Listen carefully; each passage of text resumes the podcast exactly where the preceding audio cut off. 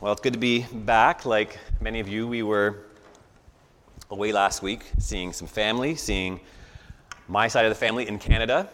And we came to the table many times for many good meals. And my mother even bought me my favorite Canadian cereal that I had growing up called Vector. And uh, you can't, unfortunately, buy here in the US. Uh, you're missing out big time. And uh, the tagline was a meal replacement in a flaked format. and uh, I love this cereal. Um, but as good as it was to, to come to the table to eat Vector, it's good to be back to come through the waters of that font and to this table with you to, to share this meal. Through the waters to the table. That's a good way to summarize both our gatherings in the morning on Sunday mornings and our life as a Christian, really. A lot of it is summarized in that. Through the waters to the table. So when we gather as a people, as the people of God, when we first uh, enter into our Christian life, we what? We pass through the waters of baptism. Or we should. If you're not baptized, talk to me and we'll take care of that. But that's our initiation into the faith. Um, and it's, our, it's what we do when we first come through. It's placed there purposely. So you have to pass by those waters. You might want to touch them and make a little sign of the cross on your forehead or on your body to remind yourself of the meaning of your baptism, of the new identity you've been given, of all that has been given to us in that baptism. It is so full and rich, and we need a whole Christian life and more to receive that, uh, to live that out. So we come, yeah, through the waters to the table. And the table where the first course is the Word of God, right? And then the second course is the Word of God in the bread and the wine. So we come first to receive Jesus in the scriptures, and then we come to receive Jesus in the elements. And then, like we do at any meal we should do, we give thanks. This is called the Great Thanksgiving. And then finally, we are sent out, right, to do the works He's given us to do, but filled with the Word of God and anointed, hopefully, in the power of the Spirit. That's the, the general movement of, of our gatherings. And just what a creative, appropriate, meaningful liturgy we've been given by our brothers and sisters who've gone before us, who, who just knew what they were doing. This, was, this is a beautiful thing we've, we've inherited.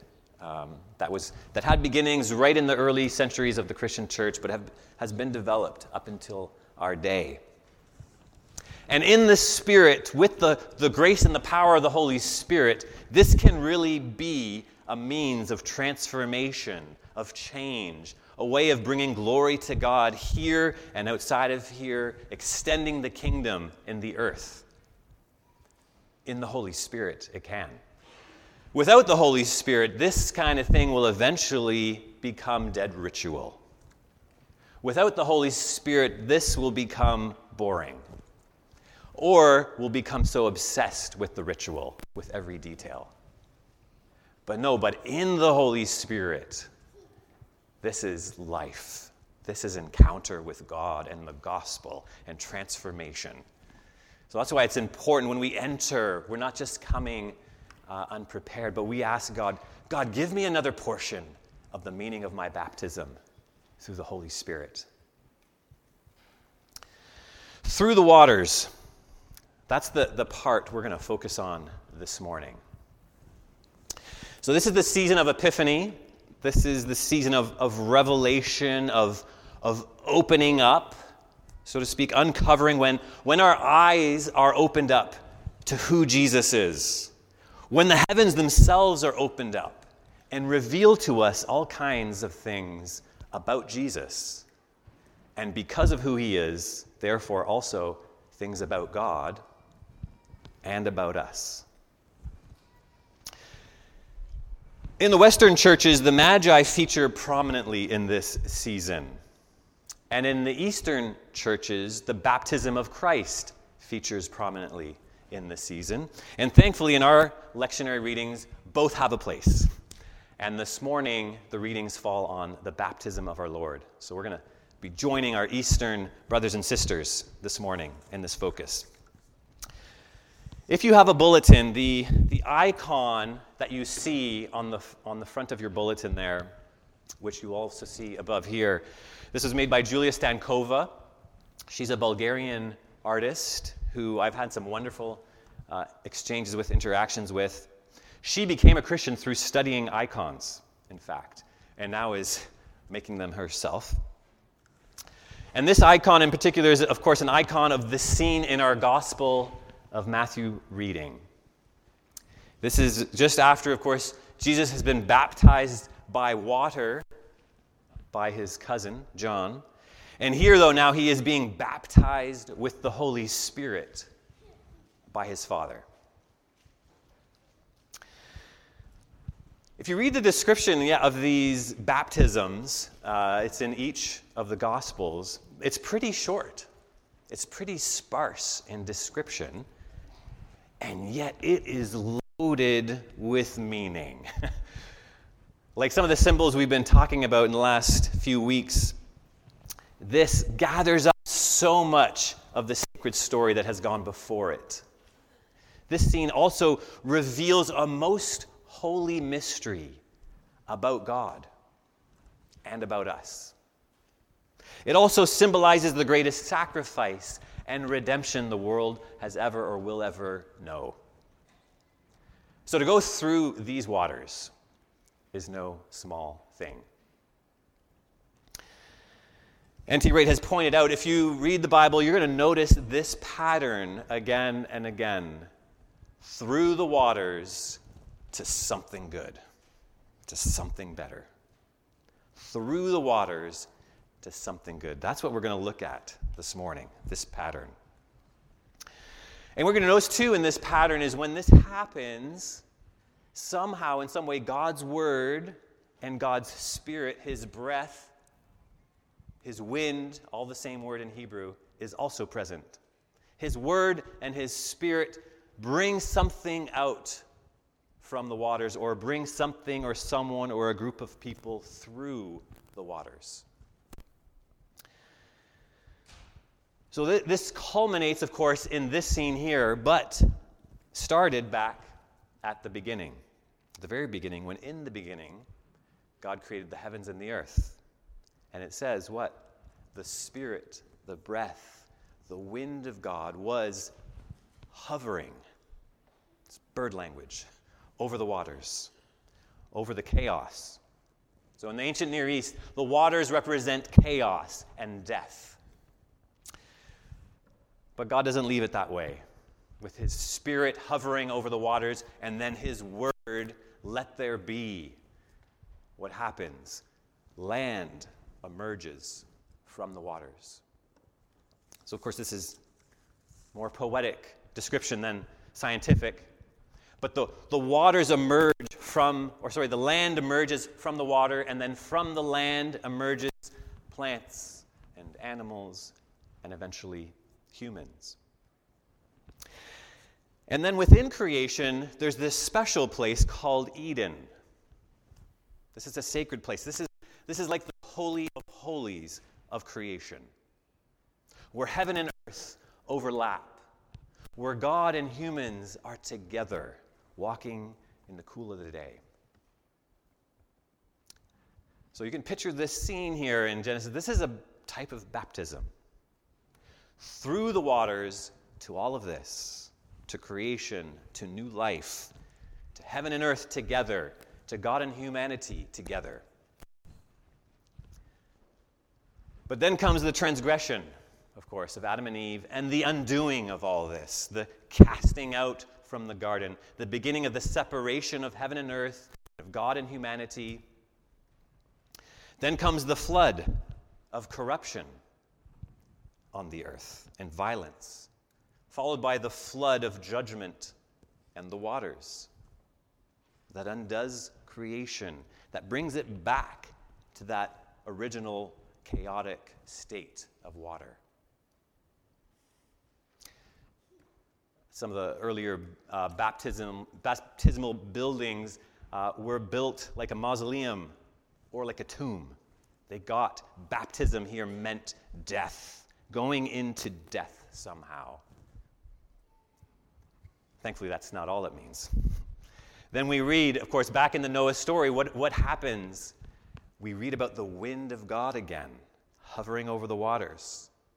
What happens next? The land eventually emerges from the waters. And then Noah and his family and the animals get to set out again on the dry land and start over again. As a type of new creation. Again, some of the older baptismal buildings were made in an octagon with eight sides to represent the eighth day, the day of the resurrection, the day of the beginning of the new creation. They understood to be baptized was not just to go into death, but to come out into new creation. Man, they really got it. they really understood our baptism. Back to Noah, though. And actually, just fast forwarding a bit, we fast forward to the people of Israel. And they're in Egypt and they're enslaved. And God's word, though, comes to them in this chaos through Moses and promises them that they're going to be delivered. They're going to come out from Egypt and go into the promised land.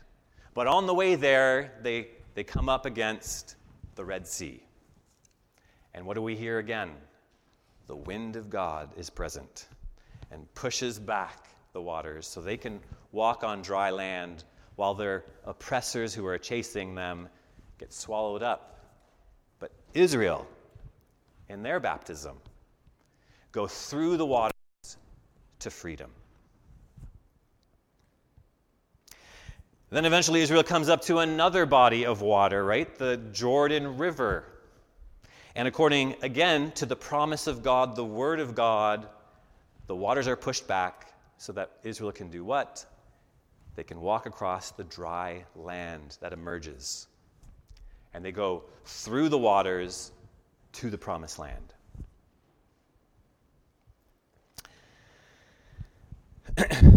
but again, like Adam and Eve, Israel transgresses. The kings transgress. And all of this gets undone. The temple gets destroyed. The temple that was supposed to again have this holy of holies, like the Garden of Eden, where heaven and earth would overlap and where God and humanity would be together again. And if you get the imagery, this was supposed to, this Garden of Eden, this Holy of Holies, was supposed to expand eventually to the whole earth. But they transgress. They forfeit this, and they get cast out of the, promised land. Fast forward again to our scene here with Jesus standing in that same Jordan River that the Israelites crossed, in those same waters. And a group of people have gathered here that John is baptizing. And these are people here, they're turning from the sins of their ancestors and their own sins. And they're turning back to God for forgiveness, for, the, for a fruitful, righteous life hoping that God is going to do a new work in their day.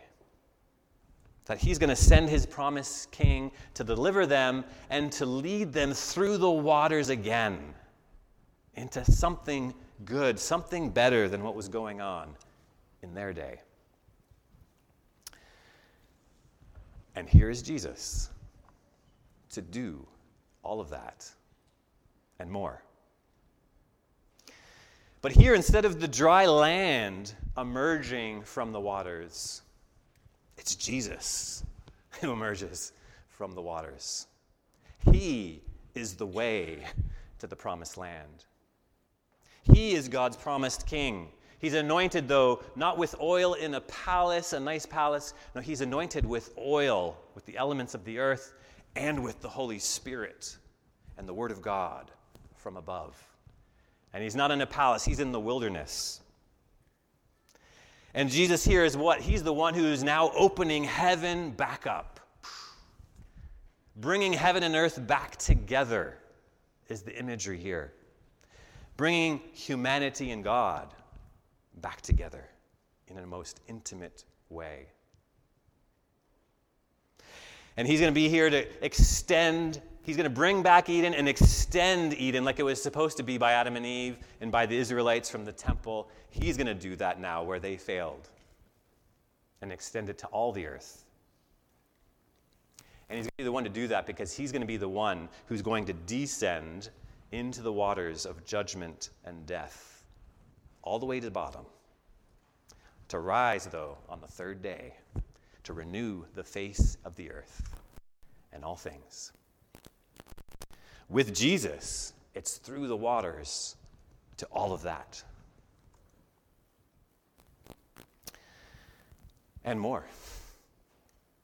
For in this baptism is the epiphany, the revealing of a most holy mystery. Right? In these waters, the divine Son of God is giving us a glimpse into the eternal life of God, into how God has lived for all eternity and will for all eternity. And what do we see? How has God existed? Well, we don't see Jesus standing in these waters, shivering all alone in isolated individualism. We don't see Jesus trying to, to hear some distant thunder from a faraway deity who couldn't be bothered. And we don't see Jesus just merging and disappearing in some nameless, impersonal force. What do we see? We see this intimate, beautiful communion of persons. A divine dance, as it's been called. We see the Father pouring out his love on the Son as he pours out the Holy Spirit in the form of a dove, as he pours out these words upon him You are my Son, the beloved, the one I love, the one in whom I am well pleased, in whom my soul delights. And we know from the rest of the gospel story, Jesus receives this. He lives by this. He is satisfied with this. He is anointed with this throughout his life. There's no better place to be than to be with Jesus in these waters, in this baptism. Here, we're getting a glimpse of the triune life of God as it was in the beginning and is now in the humanity of Jesus, and as it will ever be, world without end. Jesus didn't just put on this humanity like a jacket and then take it off. He is still in this humanity. He is still experiencing this. Jesus is now experiencing the triune life he has with the Father in the Spirit that he's experienced for all time, but now he is experiencing it in our place, in our flesh and blood, in our humanity, as one of us, as the second Adam, revealing to us God's purpose for us. This isn't just a hooray for Jesus moment. this is an invitation to us. This is a revelation to us of God's ultimate purpose, creational, redemptive purpose for us. That we would stand here with Jesus in these waters with him. That we would enter and step into these waters to die and rise into this love, Father. To be filled with these words from the Father. To be soaked with this Holy Spirit from the Father. To know the Father in this way as Jesus knows the Father now in our flesh. Through the waters with Jesus, means through the waters into this. Through the waters with Jesus means being born again into this new identity as beloved sons and daughters of God. Again, baptiz- baptisteries, baptismal buildings, uh, the fonts, they were sometimes built in the shape of a womb. they got Baptism isn't just about death, it is that. But it's being born again into this identity, into this triune life.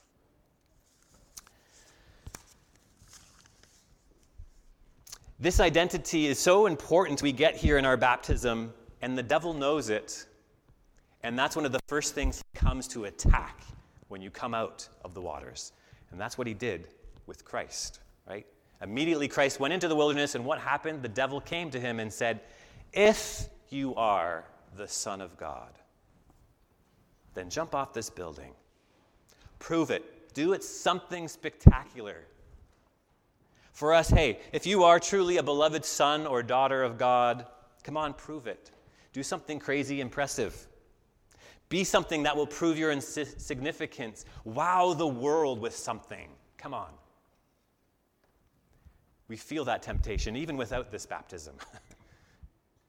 but with this baptism, we can resist that temptation. We have something to resist it with. So that when someone comes to us and, and starts to ask us about our relational status or our professional status or what we're going to do with the rest of the, our life, and maybe we feel shame or maybe we feel that temptation to somehow wow them in some way, we can resist because we have this baptismal identity. We don't need to substantiate ourselves to anyone. We have been substantiated in these waters. Our identity on anything else is only going to lead to insecurity in your life. This is security. You build your identity on this, then you don't have to hunger and lust for people's affirmation. You've got it from the Father.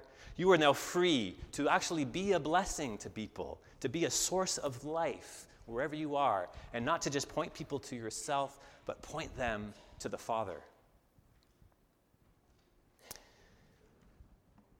During our communion, you're going to hear an original song uh, by our worship team that goes into this, that, that explores this further, that prays for this, that asks for God to anoint us with this, because we need to be reminded of this. We need ways to pray about this, to come back to this, to be anointed again with this in the Holy Spirit.